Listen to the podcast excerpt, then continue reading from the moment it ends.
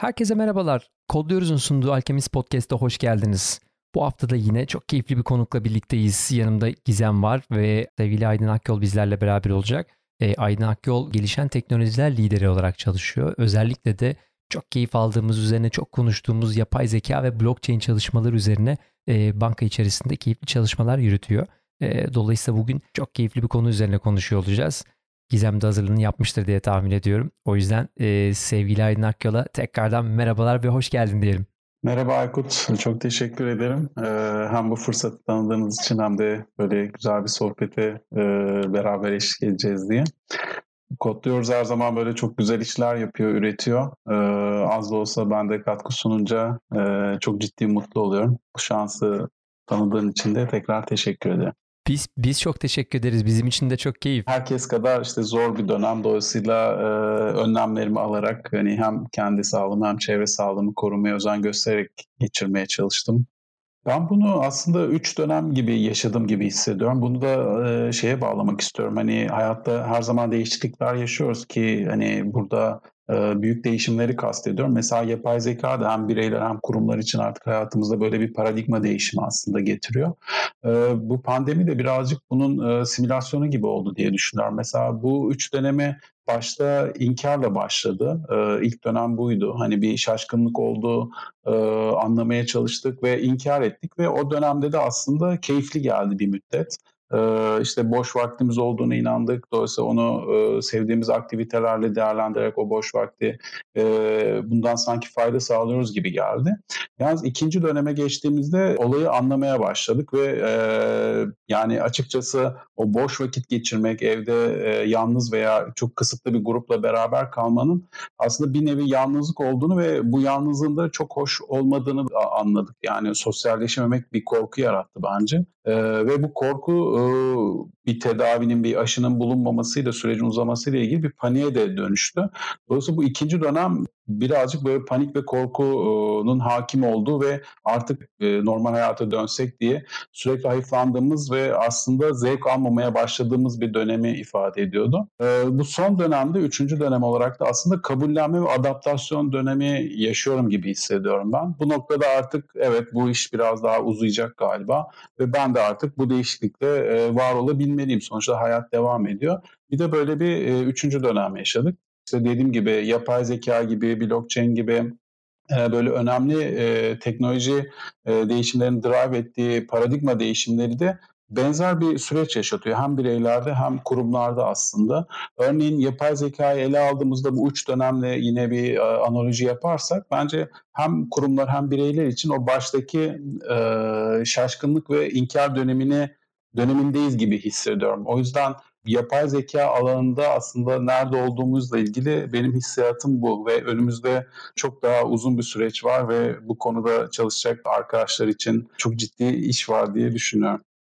Bu yaşadığımız yeni ve değişik zorlu dönem bir anlamda da aslında şey gibi hissettiriyor bana. İyi bir fırsat gibi hissettiriyor. Çünkü birçok yapmaya alıştığımız şeyleri artık yapamaz hale geldik. Dolayısıyla te- teknoloji içinde tabii müthiş bir kapı açılıyor. Hani bugüne kadar zaten büyük fırsatlar vardı ama artık elimizi sokamadığımız, yapamadığımız, yüzde gelemediğimiz her yerde teknolojiye sanki daha fazla ihtiyaç duyacağız gibi gözüküyor. Kesinlikle katılıyorum abi. İlk şunu sorarak girmek istiyorum. Kodluyoruz'la olan ilişkin de başlamak istiyorum. İlk girizgahı yapmak istiyorum. Halihazırda Kodluyoruz'un yapay zeka danışma kurulu üyelerinden birisin ve Kodluyoruz'da çok sıkı çalışmalar gerçekleştiriyorsunuz. İlk tanışma nasıl oldu Kodluyoruz'la ve e, ne hissediyorsun o tarafta yapılan çalışmalar için? E, tabii hemen söyleyeyim. E, sevgili Gülcan sayesinde oldu. Gülcan'ın network sayesinde bir e, karşılaşma şansı bulduk Kodluyoruz'la.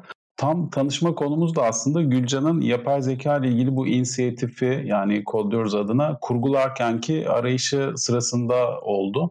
Gülcan bu konuyu farklı perspektiflerden anlamaya çalışıp kurgusunda da bütün bu perspektiflere yer vermeye gayret ediyordu.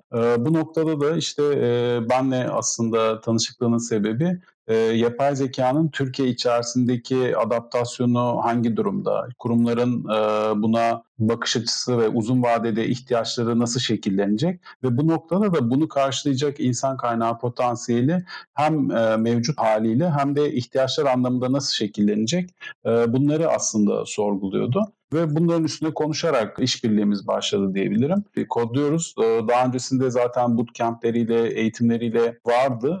Bunları duyunca ben zaten inanılmaz heyecanlanmıştım. Ve bu noktada da yapay zeka inisiyatifinin yine kodlama inisiyatifine benzer bir şekilde nasıl yaygınlaştırılıp bu konuda yetkin insanlar yetiştirilebileceği konusunda o programın şekillenmesinde dönem dönem elimden geldiğince katkı sunmaya çalıştım ve çok ciddi de mesafe alındığında e, sevinerek izliyorum sizin değerli çalışmalarınızı e, görerek.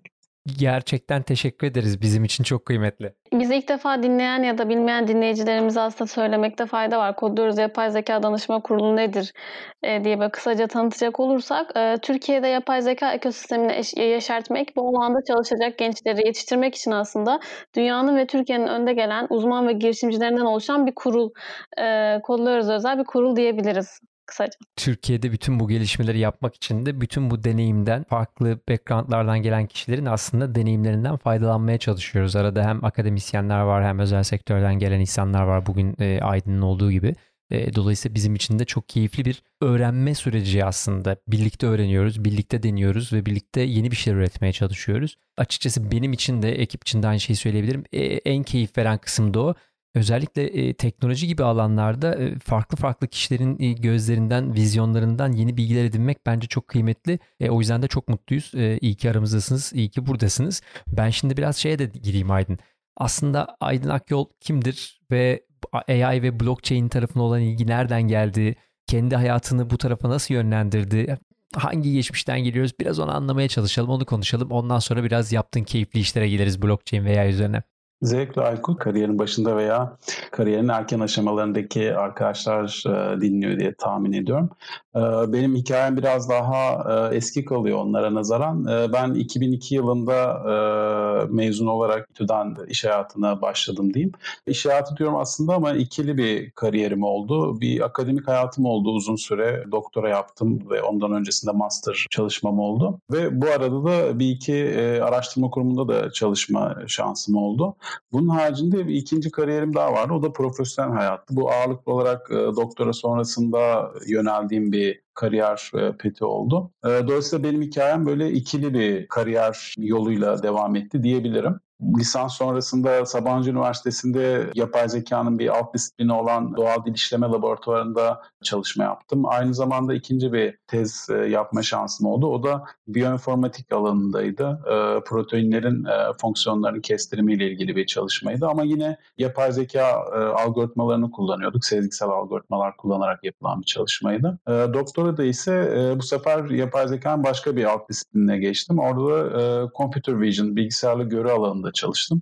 Daha çok teorik bir e, çalışmaydı ama uygulama alanı olarak da süper çözünürlük hem resim hem de videoların elde edilmesi, gerçek zamanla elde edilmesiyle ilgili bir tez hazırladım. Zaman zaman tabii ki birbirinin içine geçti bu iki kariyer. İlk çalışma yerim Microsoft Türkiye ofisiydi. Orada yazılım uzmanı olarak çalıştım bir sene kadar. Daha sonrasında ise uzun dönem danışmanlık sektöründe yer aldım ve ağırlıklı olarak finans sektörüne hizmet ettim. Son olarak da artık o danışmanlık tarafından da ayrılarak direkt bankacılık alanında kariyerimi yönlendiriyorum ve yaklaşık yedi sene oldu galiba çalışmama devam ediyorum. Harika. Garanti B B V A teknolojide bütün o heyecan verici projeler sizin elinizden çıkıyor o zaman. Evet, aslında yapay zeka, yani buna çok mutluyuz bunu söylemekten açıkçası. Yapay zeka stratejik inisiyatif olarak bankanın stratejilerinde de yer veriliyor yatırımcı raporlarında ve bu noktada bütün ürünlerimizde aslında yer vermeye çalışıyoruz. Burada farklı alt disiplinleri var yapay zekanın, dolayısıyla bunlarla ilgili de özelleşmiş gruplar da kurulmakta. Ee, bildiğimiz gibi alt disiplinlerinde farklı e, yetkinlikler gerekiyor. Çünkü data farklılaşıyor. Örneğin görüntü işlemeyle uğraştığınızda veri iki boyutlu artık ama doğal dil işlemeyle uğraştığınızda tek boyutlu ve metinsel bir veriyle uğraşıyorsunuz. Keza e, işte veri analitiğiyle uğraştığınızda e, farklı formlarda e, veriler size Ee, gelebilir. Ee, bunlar işte graf veriler olabilir veya başka ilişki gösterimleri olabilir vesaire. Bütün bunları farklı uzmanlıklarla yönetiyor olmak aslında en ideali. ve yavaş yavaş da bunlar da oluşmaya başladı. Örneğin bizim bankamızda veri e, bilimi şeklinde, data science şeklinde oluşmuş ve bu e, analitik işleri yapan e, çok e, ciddi bir e, büyüklükte ekip var. Onun haricinde benim olduğum ekip e, daha çok kognitif tarafta var olan işler yapıyor. Yani sesli asistanlar, yani sesli ve metin chatbotlar aracılığıyla bankacılık işlemlerinizi yapabilmenizi sağlayan uygulamalar gerçekleştiriyor. Onun haricinde bir de e, otomasyonla ilgili bir uzmanlaşmış gruplar oluyor genelde bankalarda. Onlar da verimlilik uygulamaları geliştiriyorlar. Bunlar neler derseniz, örneğin örüntü tanıma işleri. Bunlar genelde dokümanların O C R teknikleriyle dijitalleştirilmesi şeklinde tariflenebilir. Bir başkası işte doküman sınıflandırma gibi öğrenme temelli uygulamalar oluyor. Bir başka örnekte bilgi çıkarımı. Bu da çok önemli bir kullanım alanı. Dijitalleştirdiğiniz verilerden veya dokümanlardan otomasyonunuzu ilerletebilmek için çıkarım yap- yapacağınız bilgileri oluşturmanız e, işi diye tariflenebilir. Özetle şu an konsantrasyon e, aşağı yukarı bütün finans sektöründe bu üç alanda diyebilirim ve gittikçe de bu hem ürünlerde hem de iç verimlilik uygulamalarında e, ciddi ciddi geniş bir alanı kaplamaya başladı e, ve bundan da e, açıkçası mutluyuz. Yani bankacılık özellikle e, önde olduğumuz e, ülkece e, bir alan ve bundaki liderliği veya öncülüğü devam ettirecek bu tür ön adımları veya yine e, öncü adımları atıyor olmak sevindirici. Teşekkür ederiz bu güzel bilgiler için. Ben buradan devam ettirmek istiyorum aslında. A I chatbot, blockchain gibi son dönemde en sık gündeme gelen teknolojilerle çalışıyorsunuz. E, bankanın en keyifli ve en yenilikçi başlıklarından bazıları olsa gerek bunlar. E, bazıları hızlı adapte edilebilen teknolojiler ama kimisi de eminim uzun yıllar alabilecek teknolojiler. E, tüketicinin hayatına ne hızla giriyor bu teknolojiler? Yani dijital dönüşüm epeydir herkesin belki kulağına gelmiş bir kelime. Kurumların ajandasında belki on yıllardır yer alan bir madde. Ama farklı dönemlerde bu dijitalleşmenin e, kapsamı hep değişiyordu. Örneğin ilk çıktığında dijitalleşme e, daha çok e, fiziksel dokümanların veya e, bilginin e, daha dijital izlere dönüştürülmesini ifade ediyordu. Örneğin burada tarayıcılar, yazıcılar, böyle O C R okuyucuları e, bu kapsamda kullanıldığında aslında dijitalleşme E, gerçekleştirilmiş gibi bir e, tanımlama yapılıyordu. Daha sonrasında bu dijitalleşme iş akışlarının dijital yapılarla şekillendirilmesine döndü. İş akışları e, her iş alanında aslında çok önemli bir parçası o işin. Örneğin işte C R M, E R P sistemleri, işte e, B P M denilen yine iş akışı sistemleri bu dönemin temel e, örnekleriydi ve temel taşıyıcılarıydı. Son dönemde ise artık dijitalleşme genelde otonom yapılara geçiş, akıllı sistemlere geçiş veya böyle self-service e, modellerle ifade edilmeye başladı. Bu noktada da artık dijitalleşme yerine yapay zeka dönüşümü şeklinde de ifade edilmesini çokça e, duymaya başladık. Dijitalleşmenin son geldiği evrede e, dört tane e, temel unsuru var ki buna da aslında dijitalleşmenin A B C D'si deniyor. Buradaki A e, yapay zeka ifade ediyor İngilizce olarak A I veya otomasyon. B Big Data, C Cloud yani Cloud Computing, Cloud servislerini kullanmak.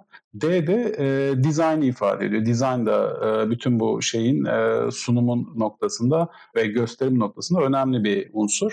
Dolayısıyla hani yapay zeka dönüşümü veya bunun e, herhangi bir iş alanında kullanımında bu dört e, bileşenin e, olmazsa olmaz olduğunu söyleyebiliriz ve bunların birlikte hareket etmesi gerekiyor. Burada bu birlikte hareket etme, buna hani e, create etmek gibi de bakabiliriz. Bunu yapan unsur da aslında e, işin göbeğinde olan e, yapay zeka noktası denilebilir. Bunu özellikle vurgulamak istedim. Yani yapay zeka dediğimizde evet algoritma tarafı var, bu bahsettiğimiz e, çekirdek e, noktası. Onun etrafında ise aslında yine başka alanlar var. Bununla çok ilgili olarak işte Big Data bir tanesi, Cloud Computing bir tanesi ve Design bir tanesi ve Kodluyoruz içerisindeki yapay zeka ile ilgili inisiyatiflerde veya hatta daha geniş baktığımızda bütün inisiyatiflerde aslında odaklanılan temel noktalar hep bu A B C D'yi tamamlayacak yapılar olduğunu da söyleyebiliriz. Dolayısıyla o büyük stratejinin farklı e, eğitim programlarıyla aslında Kodluyoruz'da yer bulduğunu da ifade etmek doğru olacak. Ve bu noktada aslında ilgili arkadaşların hani e, sadece yapay zekayı algoritmik anlamda e, düşünmek ve orada çalışmak yerine belki e, Big Data tarafında bunu tamamlayacak ve şekillendirecek bileşenlerden olan işte Cloud tarafında veya tasarım tarafında da kendilerine belki seçimlerine göre elbette hani e, yeteneklerine göre e, yer bulmak gibi veya bunları tercih etmeleri gibi e, alternatifler olduğunu da belirtmek isterim. Bunların hepsinin harmanlanmasıyla aslında bu yapay zeka dönüşümü ve hem e, iç kullanıcılara yani bizim şirket içerisinde e, işlerimizi yürütmek için kullandığımız uygulamalara hem de müşterilerimize yani bankanın müşterilerine veya herhangi bir iş alanındaki o iş alanının hitap ettiği müşteri kitlesine sunulan ürünler, ürünlerin geliştirilmesinde e, kullanıldığını söyleyebilirim. Bütün bunların ne kadar sürdüğüyle ilgili ise aslında şöyle temel e, yani bu dönüşümün artık e, şeyleri de parametreleri de belirlen yani e, yavaş yavaş artık e, somutlaşmaya başladı.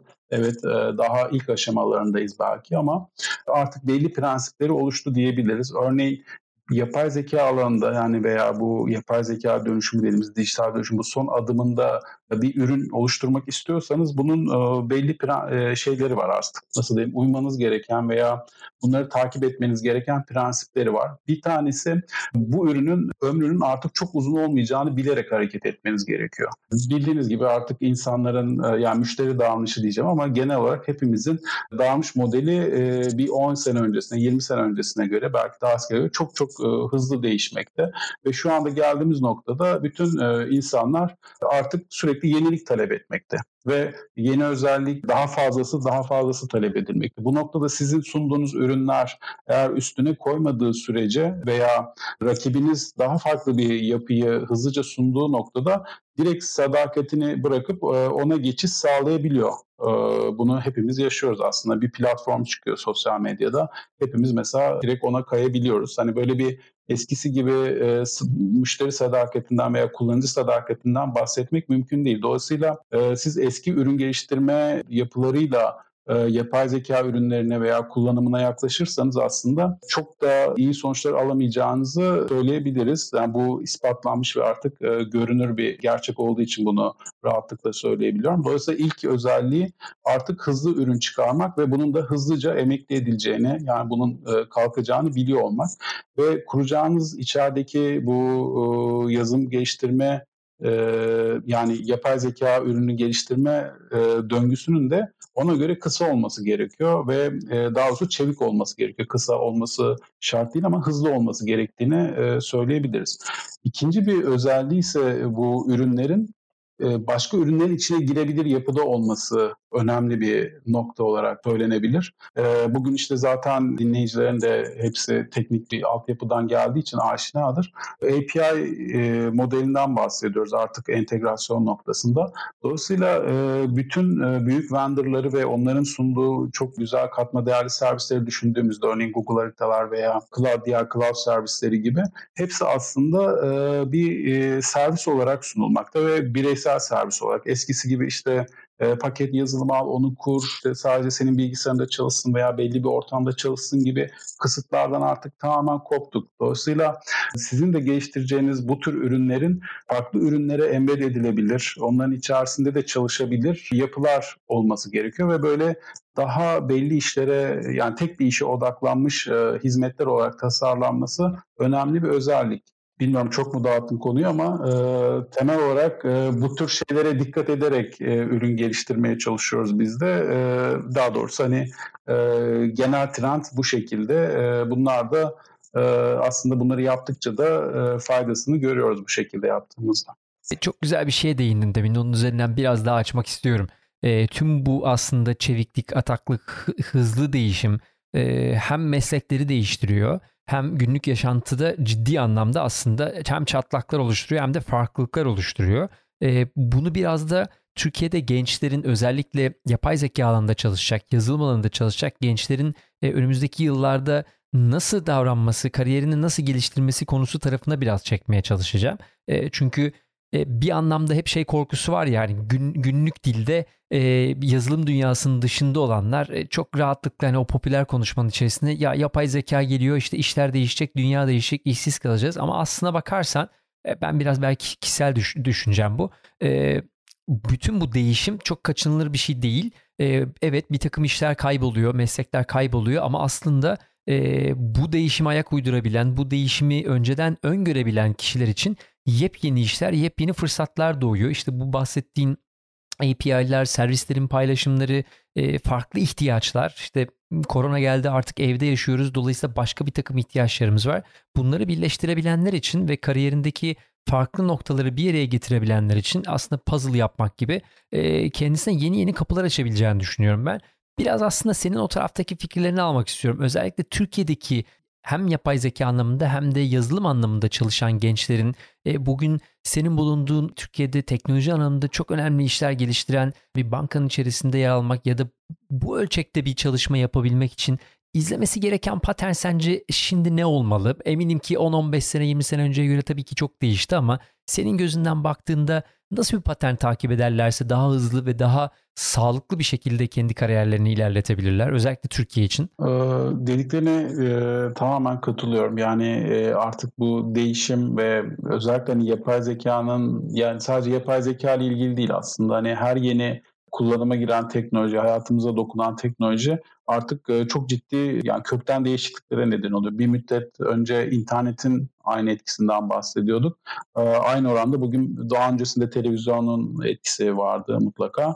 E, bugün de işte yapay zekayı konuşuyoruz ve bunlar gerçekten bütün dünyayı ve bütün sistemi çok ciddi değiştiriyor. Hatta burada e, şeye gelirsek, sadece meslekten çıkarıp e, bu değiş, yani meslek üzerinde konuşuyoruz ama aslında bütün demografiyi değiştiriyor. Yani bugün sadece e, mesleki anlamdan bakmayıp yani sosyoekonomik bütün boyutlarıyla bir değişikliğin e, değişikliğe maruz kalıyoruz. Elbette bu önce kullanıma girmesi, hayatımıza dokunması, sonra sistemi işte böyle sosyoekonomik boyutlarıyla değiştirmesi, bu ikisinin sonucunda da e, buna bizim e, yani bu sistemi artık biz de içerisinde olarak adapte olmamız gerekiyor. Buna ister kullanıcı olarak, ister e, mesleğimiz olarak e, burada, yani bu sistemin içerisindeki çarklardan bir parça olarak buna e, adapte olmamız gerekiyor. Dolayısıyla bu da işte bize e, ister yapay zeka alanında üreten tarafta olalım, ister kullanıcı tarafında olalım, adapte olmamız gerektiren e, değişim süreci göstermemizi gerektiriyor.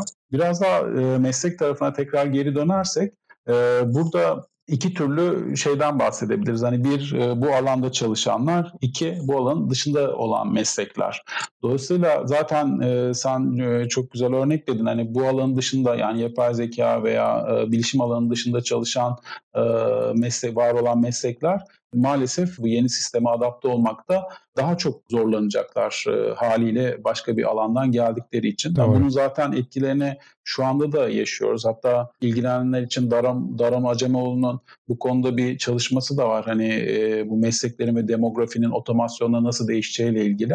Orada da değindiği üzere yani çok ciddi, şimdiden bile çok ciddi çalışma alanını e, değiştirip e, bir sürü insanın hayatını da kökten değiştirmiş durumda. Hatta bunun bir sonrasında işte elektrikli, yani otonom arabaların pardon e, ortaya çıkmasıyla e, çok ciddi etkileneceği gibi bir örnek de bu makalesini süslüyor. Burada bundan çıkarak aslında e, bugün de yaşadığımız gibi perakende sektöründen tutun da finans sektörüne kadar, hatta bütün e, pazarlama tamamen e, başka bir e, boyuta geçmiş durumda. Ticaret tamamen farklı bir şekilde şekillenmiş durumda. Hatta tıp bile belki yapay zekayla bir, bir kısmının en azından kaybolabileceği bir alan olarak görünmek noktasına geldi. Bunlar yapay zeka veya bilişim alanı dışındaki meslekler için birazcık kötü haberler diyelim veya zorluğun daha fazla olduğunu gösteren noktalar. Ama bunlar işte bu alanda çalışanlar için, özellikle yapay zeka bilişim alanında çalışanlar için de bu zorluklar aynı zamanda bir fırsat ve nasıl diyeyim, hani güzel haberler şeklinde yorumlanabilir. Bunun içerisinde olmak ve bu dünyayı şekillendiriyor olmak veya bu dünya yeni sistemin ihtiyaçlarına diğer meslekler adına da cevap veriyor olmak aslında çok büyük bir gelecek vaat ediyor. Bu noktada doğru yerdeyiz ve doğru işler yapıyoruz diyebiliriz. Bu çok güzel haber hepimiz için. Ancak bizim için de yol ayrımları var elbette. Özellikle Türkiye ve Türkiye'deki kurumsal şirketler demek istemiyorum ama Türkiye'deki bu alandaki faaliyetlere odaklanarak devam etmek istiyorum. Bu noktada iki seçeneğimiz oluyor aslında. Ya üretim tarafında çalışıyor olacağız. Hani bu tür teknolojileri kendimizin geliştirdiği veya en azından evet. geliştiren firmalarda çalışıyor olarak bir kariyer şekillendirebiliriz. İkincisi de bunları kullanan firmalarda bu teknolojilerin söz sahipliğini yaparak, örneğin işte bankada, bankalar teknoloji geliştiren, yani hani Ee, üretim yapan teknoloji anlamında e, yerler değildir. Asıl işleri bankacılıktır sonuçta. Onlar e, I T veya bu bağlamda yaptıkları işler aslında e, asıl e, ana işlerini destekler hizmetlerdir. Bir de bu tür yerlerde e, kurumsal e, yerleri, daha doğrusu bu ürünleri kullandırılan yerlerde çalışma şeklinde iki iki yol ayrımından bahsedebiliriz kariyerde. Bunların ikisinde de aslında yapılan işler ortak gibi görünse de birazcık aslında ciddi bir farklılık da var diyebiliriz. Bu noktada bu seçimi yaparken buna dikkat etmek önemli olabilir. Şöyle ki, üretim tarafındaysanız bunu ister girişimci olarak kendiniz üretin ve bütün yönleriyle ele alın, ister üreten bir şirketten, yine dediğim gibi yapay zeka alanında üretim yapan yerli şirketler de var. Çok güzel işler çıkarıyorlar. Orada çalışırken de sizin önemli bir özelliğiniz ortaya çıkmak zorunda kalıyor. Bu derinleşme. Yani bir noktada aslında belli bir alanda derinleşmeniz gerekiyor. Bu bugün evet popüler olabilir ama uzun vadede bu bazı dezavantajları da yaratabilir. Tam o derinleşmeden bahsederken aslında şeyi de ekleyecektim. E, tam üzerine ek olsun diye. Yani şey çok değişti. Eskiden tabii e, bir alanda başlayıp hep o alanda devam etme e, çok daha makbulken, şimdi derinleşirken bir anlamda da aslında farklı farklı kanalları da hakim olmak, o bilgiye sahip olmak ama yine de bir alan üzerine odaklanmış olmak çok daha kıymetli hale gelmeye başladı.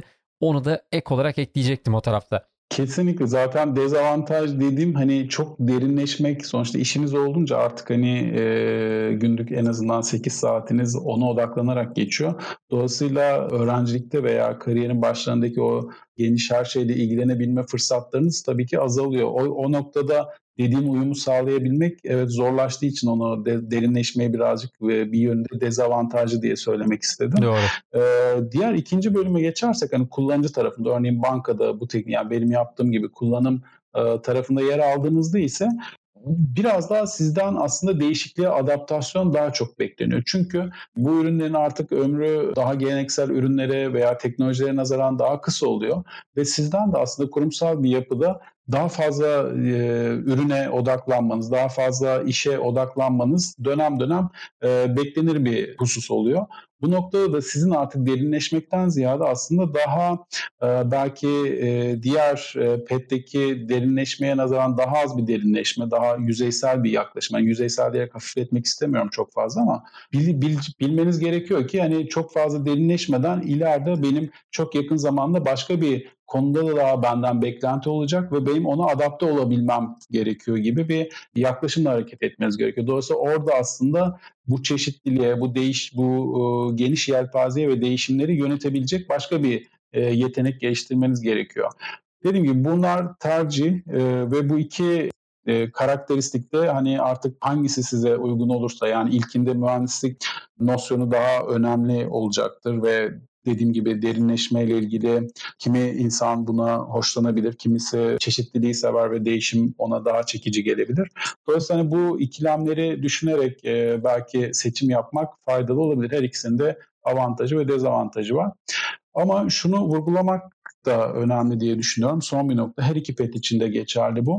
Uğraştığınız iş alanıyla ilgili bir de domain bilgisi de sizden bekleniyor olacak. Katma değerde ürün çıkarabilmeniz için veya bir soruna doğru çözüm oluşturabilmeniz için e, problemi de sizin anlamanız gerekiyor. İşte bu noktada da e, o çalıştığınız iş alanını da birazcık tanımanız e, çok ciddi e, avantaj sağlıyor. E, eğer hani başta birazcık bu cefayı göze alırsak e, aslında başka da bir bakış açısı da geliştirmiş oluyoruz. Hani bu da bir kazanım e, neticede. E, bu bence gerçekten çok önemli bir e, nokta. Bu genelde bir ek, ekstra yük gibi düşünülüyor çalışılırken. Şimdi kendi tarafından örnek olarak söyleyeceğim. Ben sosyal taraftan gelen bir insanım. İşte dijital pazarlamayla uğraşan bir insanım. Ama e, banka geçmişi olan biri olarak işte içeride e, yazılım ekipleriyle de çalıştık. İşte güvenlik ekipleriyle de çalıştık ve onların hayatında ne olduğunu iyi anlayamıyorsanız, e, onların günlük düzenini çok fazla içine girmediyseniz ve beklentileri bilmiyorsanız ya da aynı dili konuşamıyorsanız aslında kendi işinizi yapamıyorsunuz. Yani bu sadece şey de değil, ya ben niye o tarafın yaptığı işi bileyim noktasında da değil, e, farklı farklı dokunduğunuz alanlara iyi hakim olabiliyorsanız eğer günün sonunda kendi yapacağınız iş hem daha iyi bir sonuç veriyor hem de tabii e, ekipler arasında, özellikle banka gibi büyük e, yapılarda ekipler arasında çok daha hızlı ve çevik bir veri akışı sağlanıyor. Bu da günün sonunda aslında kendi kariyerlerinize de fayda sağlıyor. Hem de daha keyifli bir çalışma ortamı yaratıyor. Benim çok keyif aldığım şeylerden biridir o. Günün sonunda yapılan iş çok daha verimli bir şekilde üretiliyor ve ekipler arasında da tabii iyi bir sinerji yakalanmış oluyor. Dolayısıyla dediğine katılıyorum. E artık kendi bildiğimiz bilginin dışında farklı farklı departmanların işlerinde e, ya da birimlerin işlerinde neredeyse yapan kişiler kadar az çok biliyor olmak, en azından aynı dili konuşuyor olmak çok kıymetli bence. Kesinlikle, yani böylece ancak e, çözmeniz gereken problemi e, rahat anlayabiliyorsunuz ve o noktada da hani doğru çözümü üretebiliyorsunuz. Yani burada hep aslında belki netleşti. Yani bu çok e, önemli bir nokta maalesef ülkemizde. Yani maalesef diyorum ama bu dediğim gibi hani e, sadece ikinci bir iş yapmak zorunda kaldığımız için maalesef kullanıyorum. Aslında bir yönden de kazanım. Mesela ben akademik kariyerim olmasına rağmen işte iş hayatını seçerek aslında bayağı memnun olarak hani böyle bir E, ikinci işi seçtim, tıpkı senin gibi Aykut. E, ama e, bu şeyi e, seçimi yapınca da çok çıkamıyorsunuz. O yüzden e, özellikle böyle kariyerin başındaki arkadaşlarım e, dinlediği için e, yine vurgulamak istiyorum. Bu seçimi e, yapınca çok esnek olamıyorsunuz. Belki olmak lazım ama sonuçta e, her şey sizin elinizde olmuyor. Dolayısıyla hani iş arama sürecinde veya iş seçimi sürecinde bu şeyi de, parametreyi de göz önünde bulundurmak önemli. Ben hangi alanda çalışmak istiyorum? Yani üretim evet. alanında çalışacaksanız mesela bir fabrikanın otomasyonuyla, ne bileyim robotlarla vesaire, yani oraya girdiğinizde uğraş, yani gerçek hayat problemleri sunni problemlerden biraz daha tabii ki kompleks oluyor. Biraz değil, epey Doğru. bir kompleks oluyor. Dolayısıyla onun bütün parametrelerini, detaylarını, kısıtlarını öğrenmeniz e, ciddi vakit alıyor ki ona göre siz de çözüm üretebilirsiniz. Örneğin işte bir fabrikadaki robotun çalışma şekliyle veya üretim e, alanındaki e, yapısıyla ilgili kısıtları öğrenmek belki yıllar alacak. Dolayısıyla oraya girdiğinizde ve orada üretmeye başladığınızda e, dolayısıyla birazcık e, artık sizin çevreniz, çerçeveniz orayla şekillenmeye başlıyor. İşte rekabet stratejisini vesaire gibi böyle e, belki mühendis olarak çok eğitimini almadığımız e, başka kaygıları da ve problemleri de e, keşfetmeniz, anlamanız için epey bir süre geçiyor ki ona göre de siz e, adresleme yapabilirsiniz çözüm Kesinlikle. olarak. E, dolayısıyla böyle veya savunma sanayinden bahsedebiliriz. Yani inanılmaz detaylı ve e, teferruatı olan bir alan. Oraya girince büyük ihtimalle kariyeriniz orada var oluyor olacak gibi gibi. Dolayısıyla burada e, çalışacağınız iş alanı, evet hepimiz belki teknoloji alanında çalışacağız, bilişim alanında çalışacağız, hatta daha spesifik olarak yapay zekada çalışacağız. Ama hitap ettiğimiz veya çözüm e, bulduğumuz e, iş alanı da bizim için ciddi bir e, belirteç oluyor. Yani kariyerde önemli bir parametre oluyor. Dolayısıyla seçimler yaparken buna da hani en azından sevdiğimiz iş veya ilgi duyduğumuz, bize çekici gelen bir nokta e, şeyi seçersek iş alanını daha üretken kılacaktır diye vurgulamak istedim. Ben bir soru daha sormak istiyorum aslında. Bunu genelde böyle bütün konuklarımıza soruyoruz. Ee, alacağımız cevapları da merak ediyoruz. Siz ne düşünüyorsunuz? Ee, şu an aslında acayip bir veri bolluğunun olduğu bir dönemdeyiz. İşte Twitter, Facebook gibi mecralar olsun. Ee, bu, bu tarz böyle uyaranlardan, bu tarz böyle mecra, sosyal medya mecralarından gelen aslında. Ee, bu veri bolluğu ve veriye ulaşmanın kolaylığı e, sizce insanları nasıl etkiliyor? Sonuçta hepimizin bir kapasitesi var. Daha çok şeye ilgi duyup onlarla ilgilenmeye başladığınızda dolayısıyla vakit, ayıracağınız vakit ve kaynak da ona göre sınırlı oluyor ve dolayısıyla her şeyden aslında yüzeysel bir bilgimiz veya haberimiz olmaya başlıyor ve derinleşme olmayabiliyor.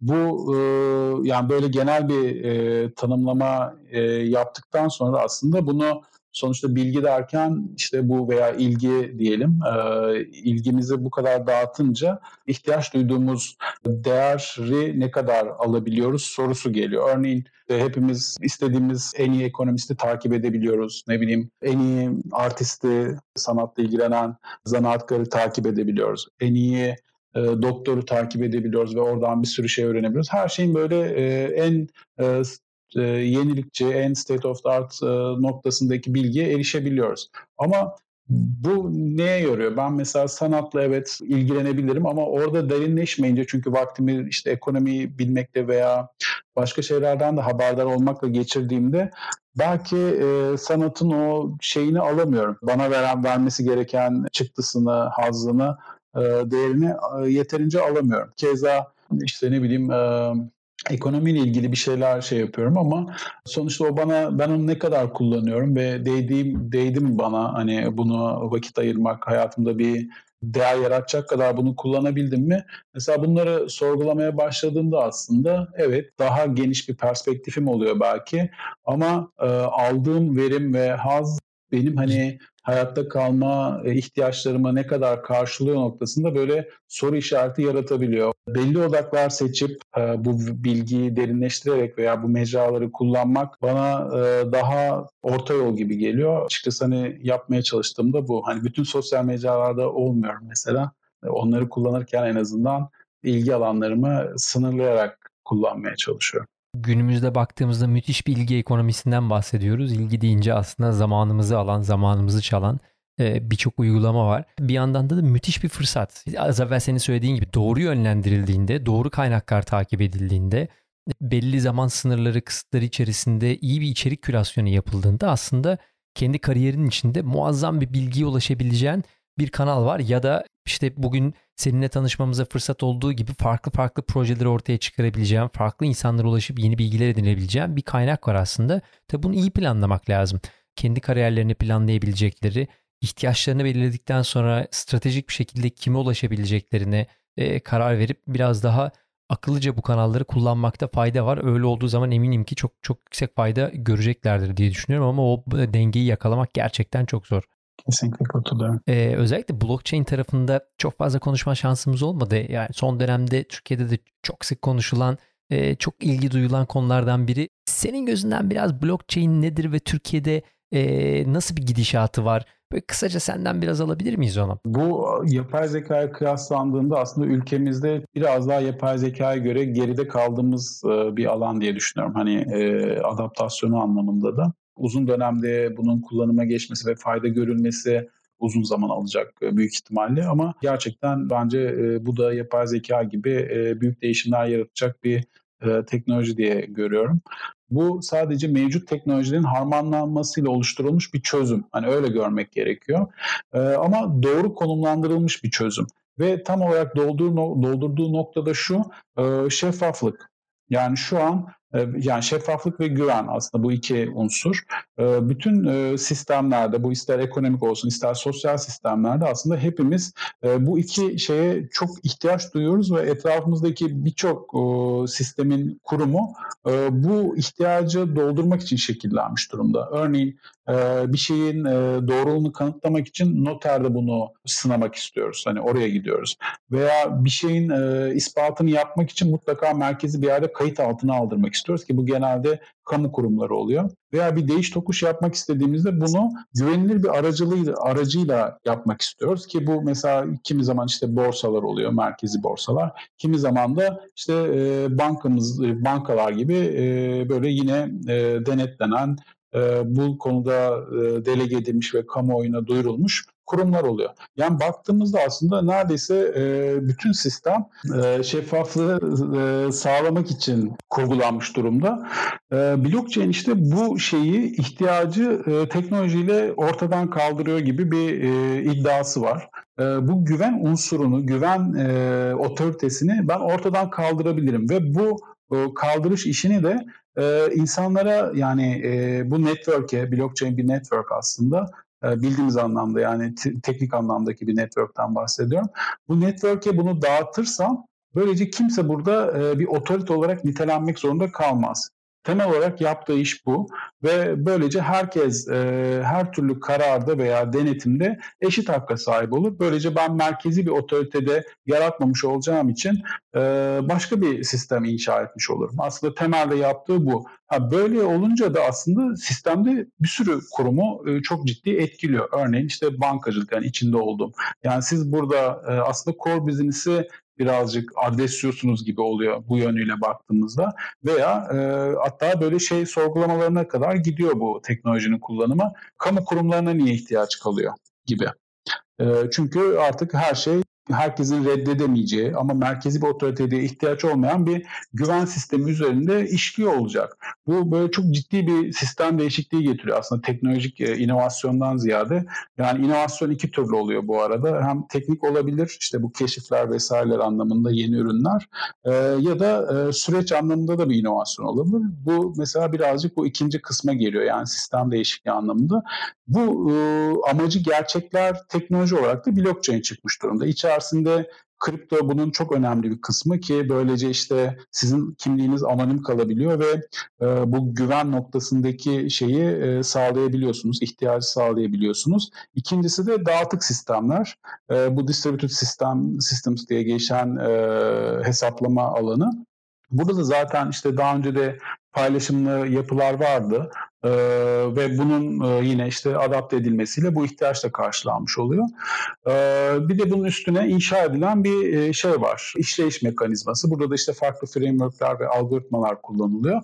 Bunlar da yine e, çok böyle e, aşina olmadığımız şeyler değil. Ve bunların üçünün harmanlanmasıyla böyle bir çözüm çıkmış oluyor. Bu çözümün adına da blockchain deniliyor. Bunun en çok e, tanınan kullanım senaryosu e, şey kripto paralar. O yüzden birazcık e, adı duyulmuş durumda. Ama e, arkasını aramasak aslında sadece şu an pek çok insanın e, blockchain'le olan irtibatı kripto paraların kullanımı ile ilgili. Halbuki e, altındaki teknolojinin e, Yani sadece bu e, kripto paradan ziyade e, az önce anlattığım gibi sistemdeki güven unsurlarını e, kökten değiştirebilecek bir vadide var, bir kullanım senaryosu da var. E tabii ki mevcut e, sistem içerisinde bunu yapması çok kolay değil. O yüzden belki adaptasyonu zor oluyor. Sonuçta yerleşik bir sistemi siz kaldırıp ben buraya oturacağım demeniz çok kabul edilebilir değil. Dolayısıyla bir direnç görüyor. Bir yandan güven güven üzerine dayanırken bir yandan mevcut güveni aslında yıkıp yeni bir yapı kuruyor olması da belki en büyük şeylerden biri olabilir. Hani yerleşik yapıların en büyük korkularından biri olabilir belki de. Tabii güven otoriteleri buna, yani o elindeki o gücün veya otorite fonksiyonun elinden alınmasıyla ilgili kaygılar taşıyıp belli bir sorgulama ve direnç gösteriyorlar. Ama e, görüyoruz ki hani e, kripto paraların e, kabulü kamuda, hani bu teknolojinin gittikçe aslında hayatımızın yavaş yavaş parçası haline geleceğini de bu ve sistemin de aslında buna ayak uydurmak zorunda kalacağını e, söyleyebiliriz. Duyurusu yapıldı ama belki e, çok kurumsal seviyede bir kullanım olduğu için arkadaşlar e, duymamış olabilir. Biga diye e, bir e, kripto varlık da şu an lanse edilmiş durumda Türkiye için. Bu Biga e, bir gram altın şeklinde bir açılımı var ve bir biga eşittir bir gram altın şeklinde Borsa İstanbul'un kasalarında duracak şekilde bir mekanizma ve siz bu sistem üstünden işte tıpkı Bitcoin'de veya Ethereum'da veya iOS'ta olduğu gibi bigalarınızı değiş tokuş yapabiliyorsunuz. Bunları birbirinize transfer edebiliyorsunuz. Bu daha çok böyle altın transferini yedi yirmi dört ve aracısız kılabilmek için düşünülmüş bir platformdu ama temel unsuru aslında e, sadece altın değil, herhangi bir fiziksel varlığa e, şey yapılmış, e, eşleştirilmiş bir e, kripto token'a e, değiş tokuş yapabilecek bir platform oluşturmaktı. E, bu var, şu an Türkiye'de böyle bir platform kurulmuş durumda ve çalışıyor.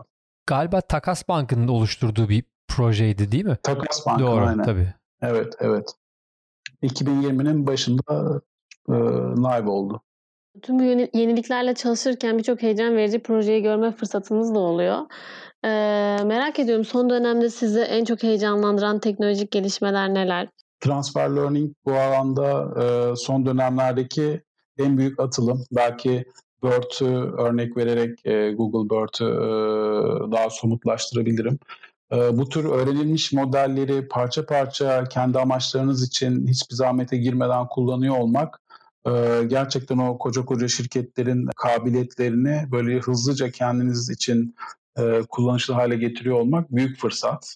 İlla şirketler olması gerekmiyor. Araştırma kurumları veya kamu kurumları da olabilir. Ellerinde büyük veriler ve büyük imkanlar olan. Daha zahmetsiz ama çok büyük arkasında hem emek olan hem yatırım olan bir çıktıyı hızlıca kendiniz için kullanabilmenizi sağlıyor. Bu çok gerçekten çığır açıcı bir adımdı bence bu alanda. Hızlı da kullanım alanı buldu. Dolayısıyla transfer learning'i son dönemin en heyecanlandıran gelişmesi diye görüyorum açıkçası. Bir ikincisi quantum computing. Yani bu zaten yine bizim alanımız, yapay zekayı biliyorsunuz hesaplama maliyeti çok yüksek olan bir konu. Ee, ve bu alanda da e, çok ciddi bir e, bize ivme kazandıracak başka bir e, konu quantum computing. Dolayısıyla işin nerelere gidebileceğini, az önce Gizem de söyledi, hani veri inanılmaz bir boyutta artıyor ve sürekli içerik üretiyoruz bilerek veya bilmeyerek ve gittikçe bu artacak, özellikle IoT e, cihazlar iler, e, yaygınlaştıkça. E, bunları işleyecek kapasitenin de bir yandan geliyor olması e, gerçekten çok başka boyutlara evrilecek bir e, yapay zeka dünyasından bahsediyoruz. Bize hani görünüyor diyebilirim. Neredeyse çip teknolojisi o hıza yetişemeyecek hale ge- gelmek üzere. O yüzden herhalde e, kuantumlara biraz daha ulaşamazsa büyük firmalar e, ciddi anlamda problem yaşamaya başlayacaklar bu hızla giderse. Kesinlikle. Peki son, o zaman kapamadan önce benim son bir sorum daha olacak. Şimdi genelde her katılımcıyla gene benzer bir soruyu soruyoruz ama e, az evvel konuşmanın ortalarında e, sevgili Daron Acemoğlu'nun çalışmalarından birinden bahsetmiştin. O yüzden biraz oradan alacağım. Kendini beslemek için farklı alanlarda, yapay zeka olabilir, bir yandan işte diğer alanlarda olabilir senin ilgini çeken. Kendini beslemek için hangi kanalları genelde takip ediyorsun ya da kimlerden ilham alıyorsun kendi mesleğinle ilgili ya da kişisel anlamda? Kendimi daha çok nereden çok besleniyorum diye düşündüğümde aslında hayatta birebir karşılaştığınız ve rol model olarak adreslediğiniz kişileri çok yakın takip ettiğinizde ve onlar da tabii ki böyle üretken ve paylaşımcıysa gerçekten hayatınızı çok farklı boyutlara şekillen şey döndürebiliyorlar ve sizin de o konudaki, yani hangi yönden faydalanıyorsanız o insandan, o noktadaki size verdikleriyle çok ciddi beslenebiliyorsunuz. Aslında bana en iyi gelen, en etkili olan böyle belli rol modelleri tespit etmek ve açıkçası öğrenilmiş veya tecrübe edilmiş bir kazanımı hızlıca ben de çok sorgulamadan, hani ispatı olduğu için alıp kendime adapte edebilmek şeklinde oluyor. Ama bir konuyu eğer anlamak istiyorsam, kendi mesleki veya teknik anlamda eğer tespit edip hani ihtiyacım olduğunu düşünüyorsam, yine kitaplar, böyle hani ders kitapları anlamındaki kitaplardan bahsediyorum. Benim için doğru referanslar diye gözüküyor ve Ee, uzun da olsa bütün boyutuyla anlamaya çalışıyorum. İyi bir rol model, iyi bir mentor e, kendine bulup e, onun yaşamındaki örnekleri kendine aktarabileceğin bir e, patern yaratmak gerçekten çok kıymetli. Ondan da büyük keyif aldım. Gizemciğim, var mı ekleyeceğim bir şey? Aslında kapatmadan önce dinleyicilerimize iletmek istediğiniz bir şey var mı? Yani aslında hep değişimden bahsettik şimdiye kadar. Daha doğrusu yani hepimize acı veriyor, belki zor geliyor veya istemesekten karşılaşmak zorunda kalıyoruz. Bu maalesef hayatın bir parçası ve bugünlerde çok daha sık gerçekleşmeye başladı ve büyük ihtimalle bunun sıklığı da daha fazla artıyor olacak. Yani daha hızlı ve büyük değişimleri daha yakın periyotlarla yaşıyor olacağız. Bu da bize aslında bir mesaj, bizim kendimizi aslında esnek tutmamız ve bu değişikliklere hızlıca göğüs gerebilecek kabiliyetler geliştirmemizi gerektiriyor diye düşünüyorum. Hani bunu yapmazsak her büyük değişim bizim için aslında bir çileye, bir adaptasyon sorununa veya büyük bedellere belki sebep oluyor olacak. Bu değişime adaptasyon içinde benim hani naçizane kendimce bulduğum taktik şu. Mesleğimle ilgili, örneğin burada meslek ağırlıklı konuşuyoruz. Bu sosyal e, yaklaşımlara, sosyal hayattaki becerilere de uyarlanabilir ama meslekten devam edersek e, ilgilendiğim işin e, veya mesleğimin aslında temel unsurlarını iyi anlamak e, bu noktada benim en büyük çarem diye düşünüyorum. Hani en azından benim yaklaşımım öyle. Yani ben e, mesela işim bilgisayar mühendisliği, e, bilişim alanında çalışıyorum. Buradaki temel e, yapıyı e, anladığımda Ee, yeni gelen herhangi bir şey olduğunda, mesleğimle yeni bir e, teknoloji çıktığında, Aykut da az önce bahsetti, aşağı yukarı aynı yaşlardayız, inanılmaz değişim gördüm. Herhangi bir meslek alanında e, karşılaşılmayacak kadar farklı e, teknolojik atılımlar çıktı ve e, öğrendiklerimin belki e, birkaç kere değiştiği e, bir e, süre yaşadım. Bu noktada ama hep e, şu bana e, e, fayda sağladı. Eğer temelini iyi bildiğim, e, iyi biliyorsam her yeni gelen şeyi bu temel e, kutulara e, eşleyerek, yani bir hizalama yaparak e, bunun ne anlama geldiğini ve o yeniliğin, e, yeni e, dünyanın E, karmaşıklığını bir, an, bir anda böyle çözebilir hale gelebiliyorum. Dolayısıyla e, kavram olarak evet başka bir şekilde ifade ediliyor olsa da e, aslında fonksiyon olarak aynı şeyi e, benim için ihtiyacı görüyor veya mesleğimde o teknik olarak aynı ihtiyacı değiştiriyor ama başka bir yorumla. Bu ilişkileri kurduğunuzda aslında yeni her şey size de artık benzer hale geliyor ve kontrol edebilir hale geliyorsunuz. Bu sefer de ondan sonra bunları kullanım için birazcık eğitim alıp veya efor harcayıp oraya adaptasyon noktası kalıyor. Ama en önemlisi orada kaybolmamak. Bunu şeyden örnek verebilirim. Örneğin eğer iyi bir yazılım mühendisliği E, kavramı geliştirdiyseniz, eğitimi e, alıp bunları e, kafanıza iyi oturtabildiyseniz aslında her yeni programlama dili size eziyet vermeyecektir. Aşağı yukarı hepsi e, benzer formda çalışır, e, sadece sintaksları farklıdır ve e, belki e, uyguladıkları e, belli teknikler, e, düzenler farklılaşabilir. Ama bunların hepsini siz e, temel bir e, şeye, yazılımın e, çalışma mimarisine bunları eşlediğinizde aslında neyin nerede farklılaştığını hem görebiliyorsunuz ve de e, neyin farklı olduğunu ve sizin orada olmadığını, sizde olmadığını bilerek sadece ona odaklanarak o bütün e, yeniliği e, hemencecik e, bünyenize alabiliyorsunuz. Bu dolayısıyla arkadaşlara da hani e, böyle bir e, strateji salık verebilirim. Hatta burada Kodluyoruz'un da mesela bu C S elli eğitimini Türkçeleştirerek ve kullanımı açarak da e, hedeflediğinin aslında benzer bir yapı oldu. Yani temelleri, e, computer science'ın temellerini doğru e, oturttuğumuzda aslında cloud computing de çıksa, distributed computing de çıksa, e, yarın bir gün başka bir e, hesaplama düzeni de çıksa e, aslında hepsinin benzer e, yapılara oturduğunu veya onları farklı yorumlayarak e, veya şekillendirerek e, yeni bir yorum oluşturduklarını e, biliyoruz ve bu temeli eşlediğimizde hepsinin de kolayca yönetebilir e, ve anlayabilir hale geliyoruz. Harika. Çok teşekkür ederiz sevgili Aydın. Gerçekten bizim için çok keyifli bir sohbet oldu. Bir yandan hem senin geçmiş deneyimlerinden, hem bugün bankacılık sektöründe yaptığın işlerden, hem de Türkiye ve dünya açısından yapay zekanın bulunduğu noktada yazılım alanında kendini geliştirmek isteyen gençlerin neler yapabileceği noktasında bence çok güzel noktalara değindik. Hem kendini geliştirme, hem dayanıklılık, hem çeviklik, hem de iyi temeller kurarak kariyerini ve hayatını oluşturma noktasında bence Ee, önemli noktalar e, konuşmuş olduk. O yüzden çok teşekkür ediyoruz bugün vakit ayırdığın, e, bizimle birlikte olduğun için, e, bu keyifli sohbeti yaptığın için bizimle. Asıl ben teşekkür ederim bu kadar e, güzel e, söz için. Gerçekten e, hak ediyor muyum, hak ediyor muyum diye düşündüm. E, gerçekten çok teşekkür ederim, minnettarım.